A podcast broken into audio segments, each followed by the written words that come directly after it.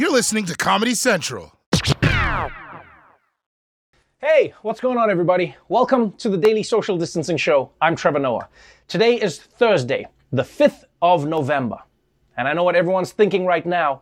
It's the 5th of November, and we still don't know when we can start playing Christmas songs. When can we start already? Mariah Carey, tell us when we can start. Anyway, coming up on tonight's show, Donald Trump isn't going anywhere. Coronavirus also isn't going anywhere. And Michael Kosta tells us why we all should be very afraid. So let's do this, people. Welcome to the Daily Social Distancing Show. From Trevor's couch in New York City to your couch somewhere in the world. This is the Daily Social Distancing Show with Trevor Noah. Ears Edition. We are now on day three of election day. And I don't know about you, but this election is starting to feel like that friend who you let crash on your couch for a weekend, but then you quickly realize that you've officially got a new roommate. Well, let's see what's happening with our situationship in our ongoing segment, Votegasm 2020.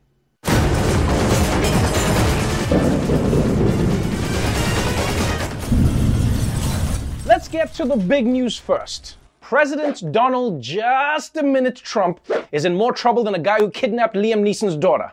Because all day, Joe Biden has been slowly chipping away at Trump's lead in Georgia while also cleaning up as mail in ballots are counted in Pennsylvania. Basically, by the time you're watching this, it could all be over. So tonight, you're either popping champagne or popping all your stress pimples. But even though things look bad for him, Donald Trump is not a quitter if you don't count his casinos and marriages. And he still has several strategies to win this thing. So let's go through those strategies today. Strategy number one is Trump's first response to anything, whether it's trying to get out of paying a bill or silencing a porn star lawsuits.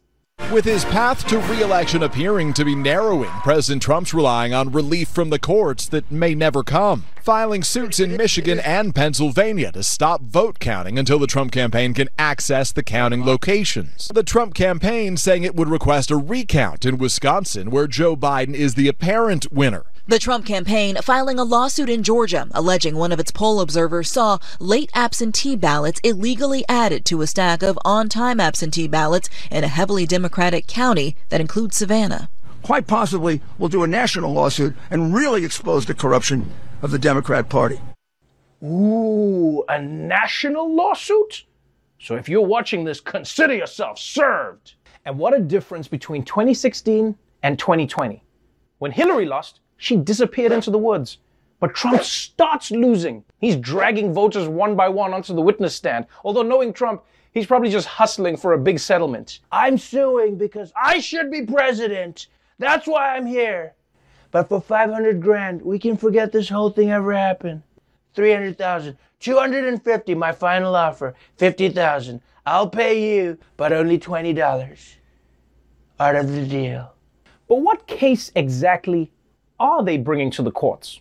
Well, Rudy Giuliani, the president's personal lawyer and man who drank from the wrong Holy Grail, explained his objections to counting votes. Not a single Republican has been able to look at any one of these mail ballots. They could be from Mars, as far as we're concerned, or they could be from the Democratic National Committee. Joe Biden could have voted 50 times, as far as we know, or 5,000 times. You have a reputation for dead people voting, and we're going to go look at just how many dead people voted here. Do you think we're stupid? You think we're fools? Do you think we're fools? Calm down, Count Wacula. First of all, it depends on who you mean by we.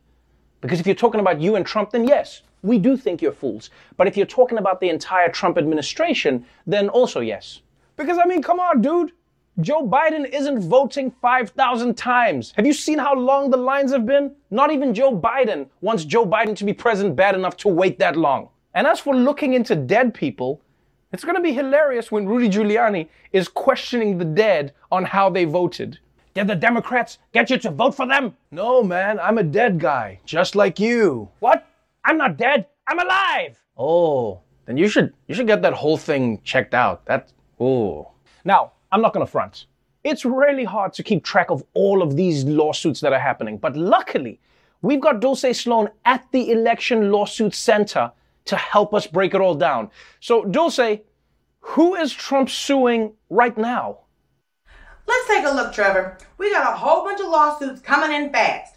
We already know that Trump is suing Pennsylvania and Michigan and Georgia, but he's got even more on the way. Arizona, oh, your ass is getting sued. Nevada, lawyer up, you're getting sued. Utah, your neighbors with Nevada. Trump's gonna sue you just because it's convenient to pop by. Pennsylvania, that's right, again, you're getting double sued. And Trump isn't just suing states. France, your ass is getting sued. For what? Not sure. See you in court. Also, Eric Trump said he found a box of Trump votes in a volcano on Mars. So, Mars, your red ass is getting sued. Oh, and I almost forgot. Pennsylvania, triple sued. Just for thinking Trump was done suing you. And guess who else Trump is suing? That's right, Donald Trump. He's suing himself. Because if it wasn't for all his bullshit, he wouldn't be losing Pennsylvania, which, by the way, Trump has sued again. Quadruple sue. Ah, that's what we got so far, Trevor. Or should I say, Defendant 32. See you in court, bitch. Oh man, I've always wanted to be sued by Trump. Thank you so much for that, Dulce. So, it's going to take some time for these lawsuits to be thrown out by a series of lower courts before the Supreme Court does whatever Trump wants. But Trump isn't sitting around waiting.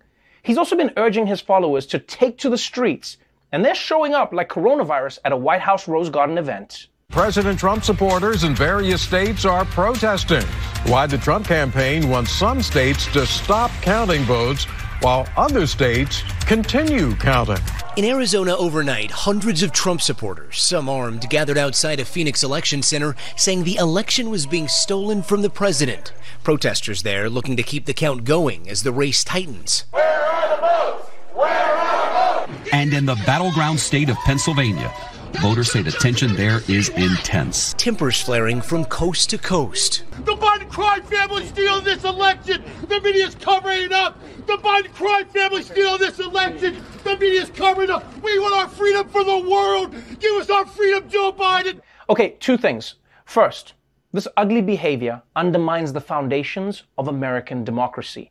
And secondly, I hope they have that barbecue beer freedom shirt in a hoodie version. That is dope. Also, the Biden crime family, that, that has got to be the least threatening sounding organized crime family ever. You know, you've got a really nice place here. Be a pity if some malarkey happened to it. I, I don't know. I don't know. I mean, seriously.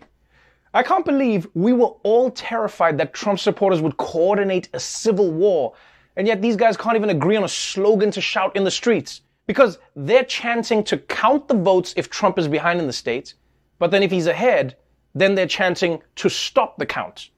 I mean, what happens if the state switches? Count the votes! Well, we are counting, and it looks like Joe Biden has just taken the lead. Okay, stop counting the votes! We changed our minds! Depends how it goes! But if Trump can't win the election in the streets, he has one final plan to win the election in the tweets. The president after election day out of sight but far from quiet, ignoring the ongoing vote count and declaring himself the winner in several crucial battlegrounds. Writing on Twitter in part, we hereby claim the state of Michigan, but that's not a candidate's call to make.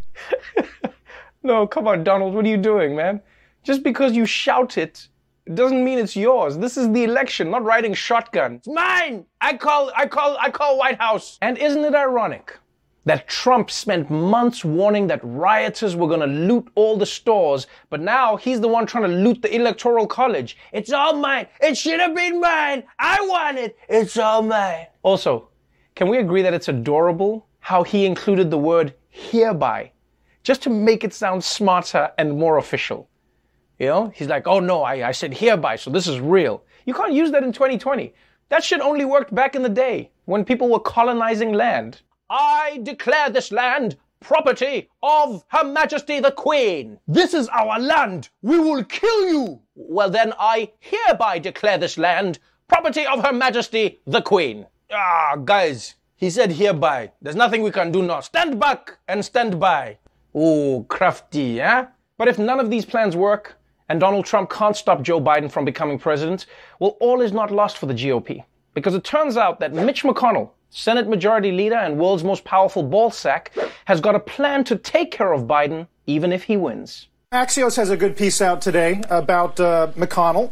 Arguing that uh, if he keeps the majority, he will force Biden to keep his cabinet choices centrist. McConnell's already uh, lining up his troops to be ready to make things difficult for the Biden administration, looking to control the type of cabinet that Biden can assemble, the type of hearings that he can have. Mitch McConnell is going to be, a, and the Republicans in the Senate will be a blocking force. No, that's right. It doesn't matter who's president. I'll always be the cock blocker in chief. Blah, blah, blah, blah, blah, blah, blah. So, that's where things stand with the election.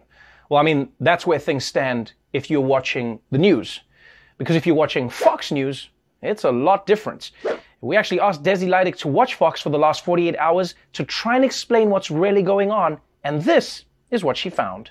Well, surprise, surprise, the do nothing Democrats are trying to steal this election. ICE agents found thousands of Trump votes floating in the Ariana Grande. The states that are still out Arizona, Pennsylvania, Nevada, Georgia. Put them all together as Panvaja. What is as Panvaja? A Ukrainian milk company. Who's the chairman of the board? Hunter Biden. Pennsylvania isn't even a state, it's a commonwealth. Common plus wealth. Count the votes. Stop the count. Count the stop. Hop on pop. Ilhan Ocasio Omar voted 53 times in Marietta, Georgia. They gave pens to Democrats and made Republicans fill out their ballots with a Sharpie.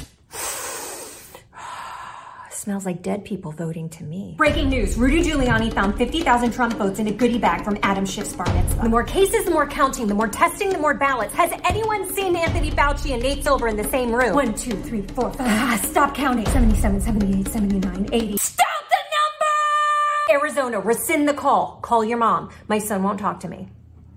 Thank you so much, Desi. Stay hydrated.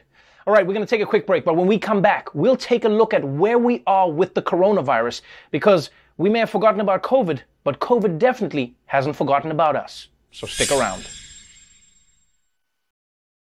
Welcome back to the Daily Social Distancing Show. Let's talk about the coronavirus pandemic. It's the reason we're all still working from home and also why you're running around looking like a salad bar.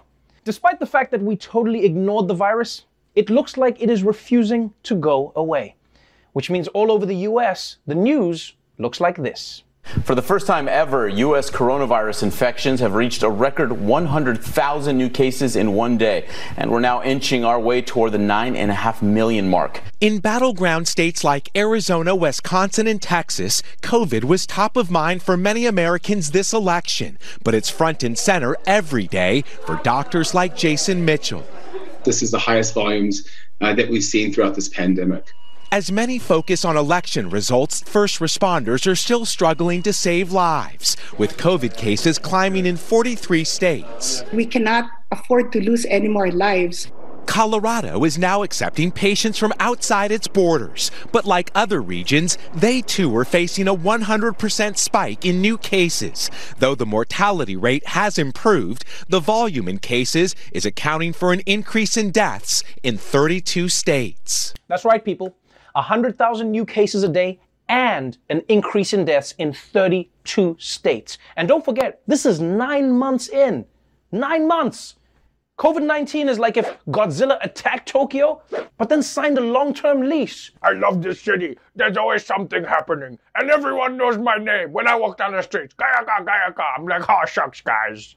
But as you can see, coronavirus does not give a shit about politics. Even after the election, it carries on. And don't get me wrong, it was honored to meet a sitting president, but it's not going to stop just because it's election time. And while the situation in the United States is uniquely bad, the pandemic is also getting worse in countries where the disease was under control. I mean, among the countries calling strict new lockdowns today, the United Kingdom has announced theirs. Although I won't lie, giving the Brits an advanced warning might not have been the smartest idea. Starting today, British Prime Minister Boris Johnson is enforcing a second national lockdown that will last at least until December 2nd. All non essential businesses must close, and bars and restaurants can offer only takeout. United Kingdom celebrated a last night of freedom before today's new COVID 19 lockdown took effect. In London, crowds of people filled bars and restaurants for their last chance to enjoy a social outing for a while.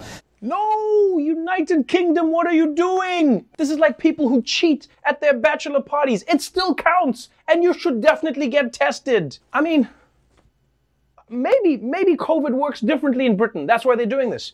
Maybe British corona gives you a head start. All right, everybody, get one more point, and then I'm coming for ya. Now, there is some good news. Doctors are getting better at treating COVID 19. Pharmaceutical companies are coming closer to having a vaccine, and now a computer scientist might have found a faster way to diagnose the sickness. Scientists at MIT have a, a, new way to figure out if someone's cough is a potential symptom of COVID 19. They just listen to it. Researchers say there's actually a difference in sound from a COVID cough versus a regular cough, even if a patient is asymptomatic. It's almost imperceptible to the human ear, but they have artificial intelligence that can tell the difference. There are actually differences in the strength of your vocal cords, your lung performance, and in something researchers call the sentiment of the cough. Their, their tests were between 98 and 100% accurate. Researchers are hoping to use this as another screening tool for schools or other public places. Holy shit, people, this is amazing. We thought we needed a vaccine when it turns out we just needed Shazam for diseases. Oh, Ebola. I knew it was you, baby. And can I just say, this is great news for us human beings, huh?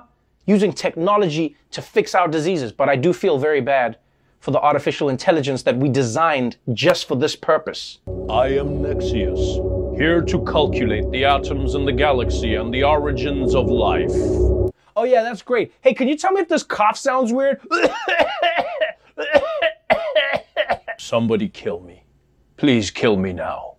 All right, we're going to take a quick break, but when we come back, Michael Kosta gives us even more reasons to be terrified of the election, and then Soledad O'Brien joins us to talk about what the media got wrong. So don't go away.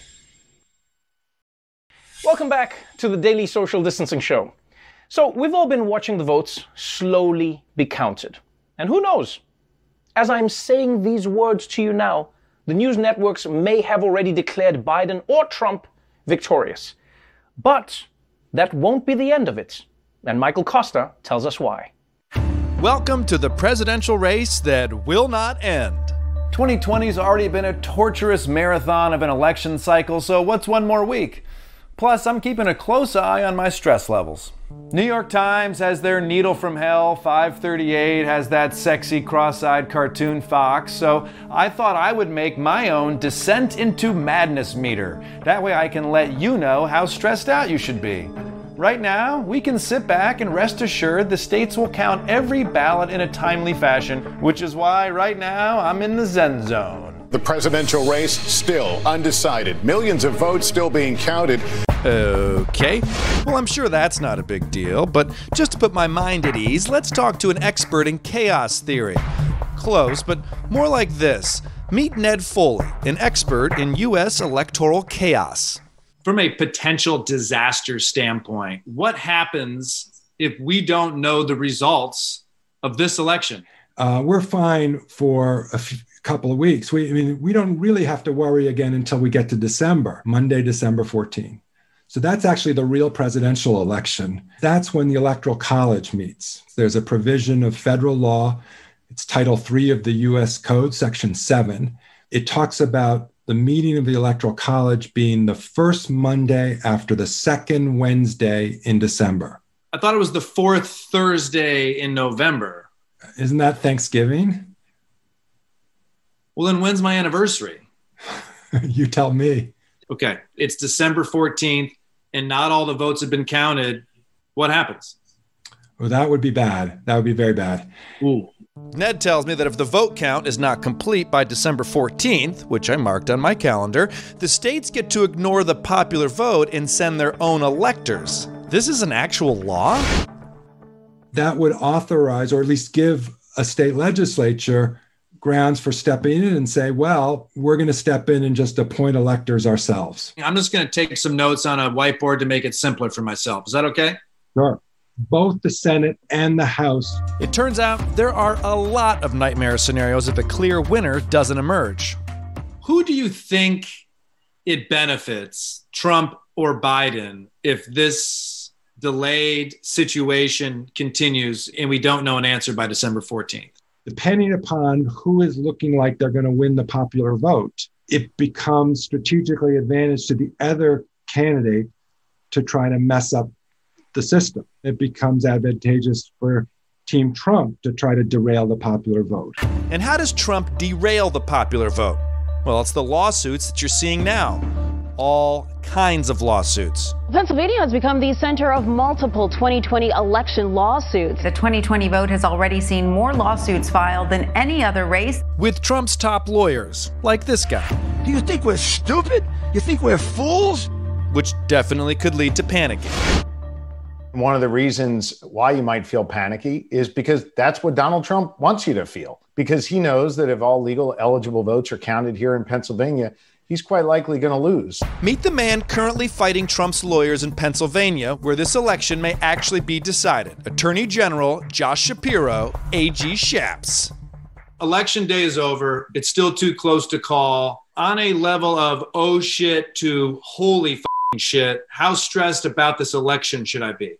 You shouldn't be stressed at all. You voted, you did your part. Now let us count the votes and deal with what may come. My team and I have been preparing for this uh, election for more than four months. We knew we'd be facing litigation before the election. Do you get a notification on your phone every time someone sues Pennsylvania? Is it like how I get a text message? Oh, I get notifications, I get texts, and I get uh, staff calling. Here's the thing about these lawsuits, right? Donald Trump, you know, puts out some crazy tweets and he says some outrageous things. But in a court of law, we don't deal in tweets um, and crazy statements. We deal with facts and evidence. You're a composed guy. You're calm. You got the answers. That's probably how you became attorney general. Right. But when do you think the legal dust will finally settle for the 2020 election?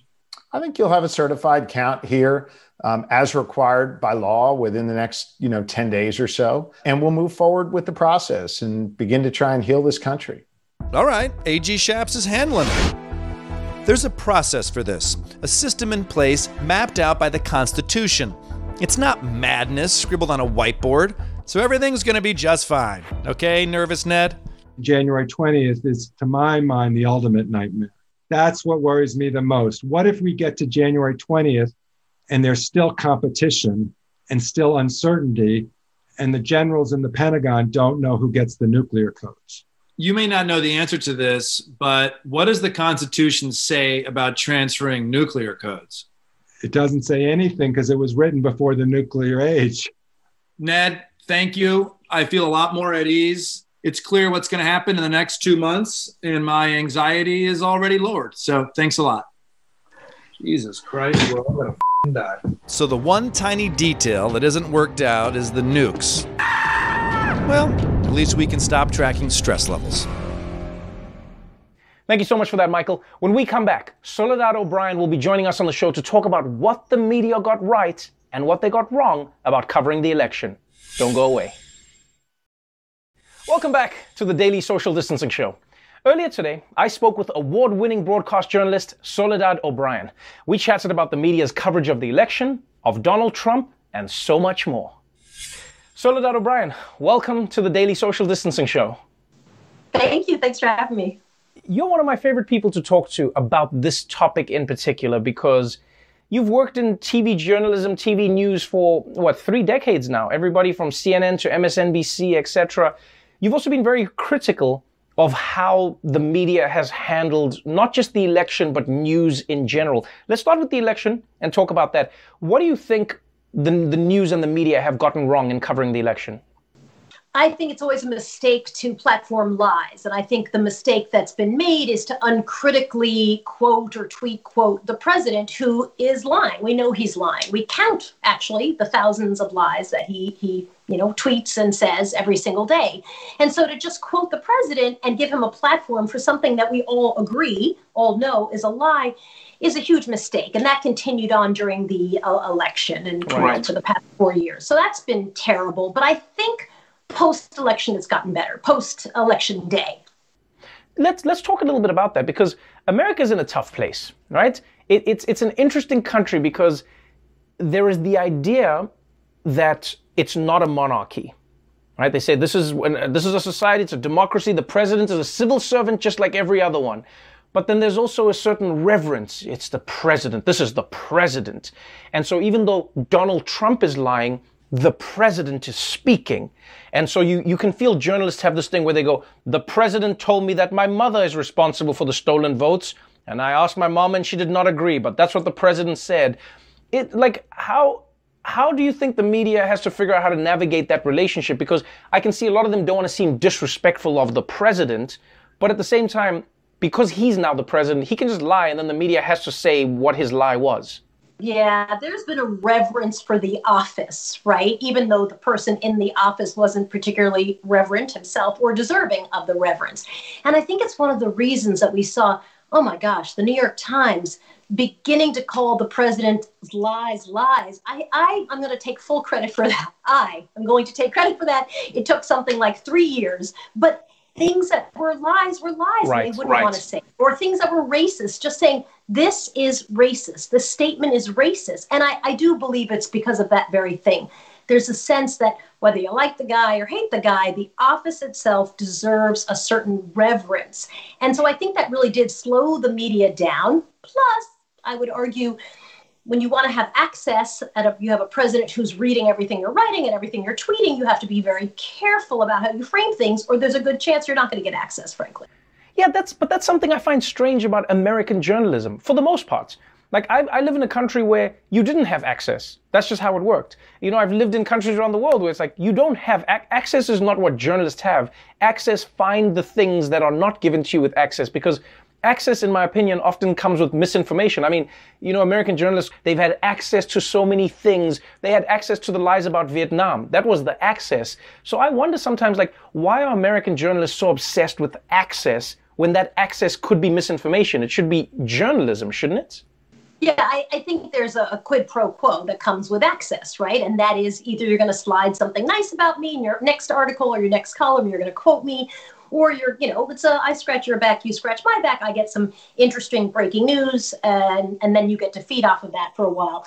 You know what you're seeing right now, right? Are the pundits have gone away. No one wants to hear from the pundits. They're wrong. They're a mess. Who cares? Right. Failed Right. on TV. We don't need them. You know what they're doing?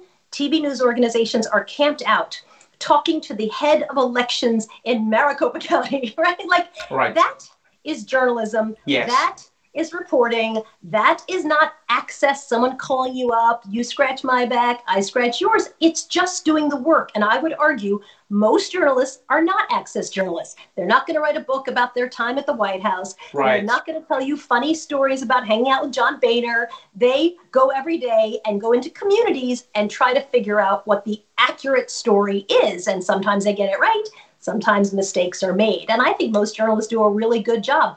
But when you're going for access, I do think it's kind of screws up your perspective. And yeah, you don't need access to do good reporting. You really don't.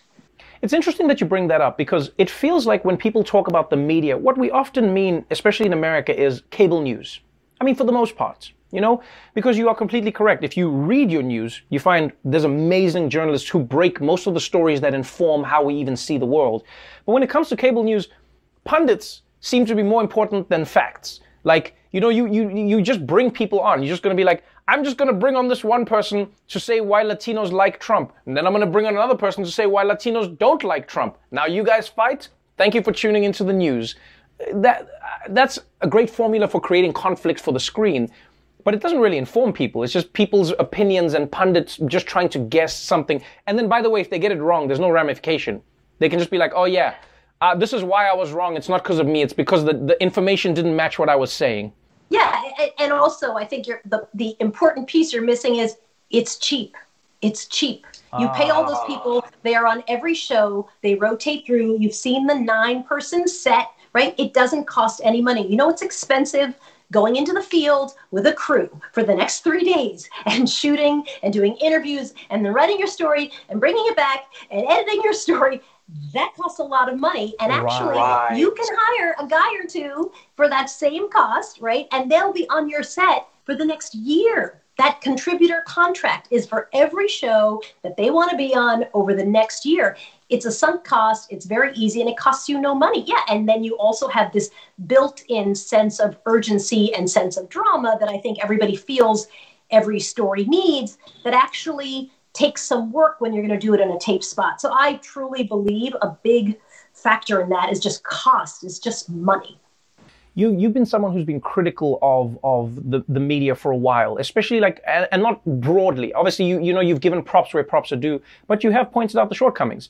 Um, when when you look at the news, especially cable news, we have to acknowledge that there is there is like a, a certain price to pay for like neutrality, for instance. Like cable news likes to bring people on to go like this person believes that black people are human beings, but this person doesn't agree. Let's talk to them and see why they say that.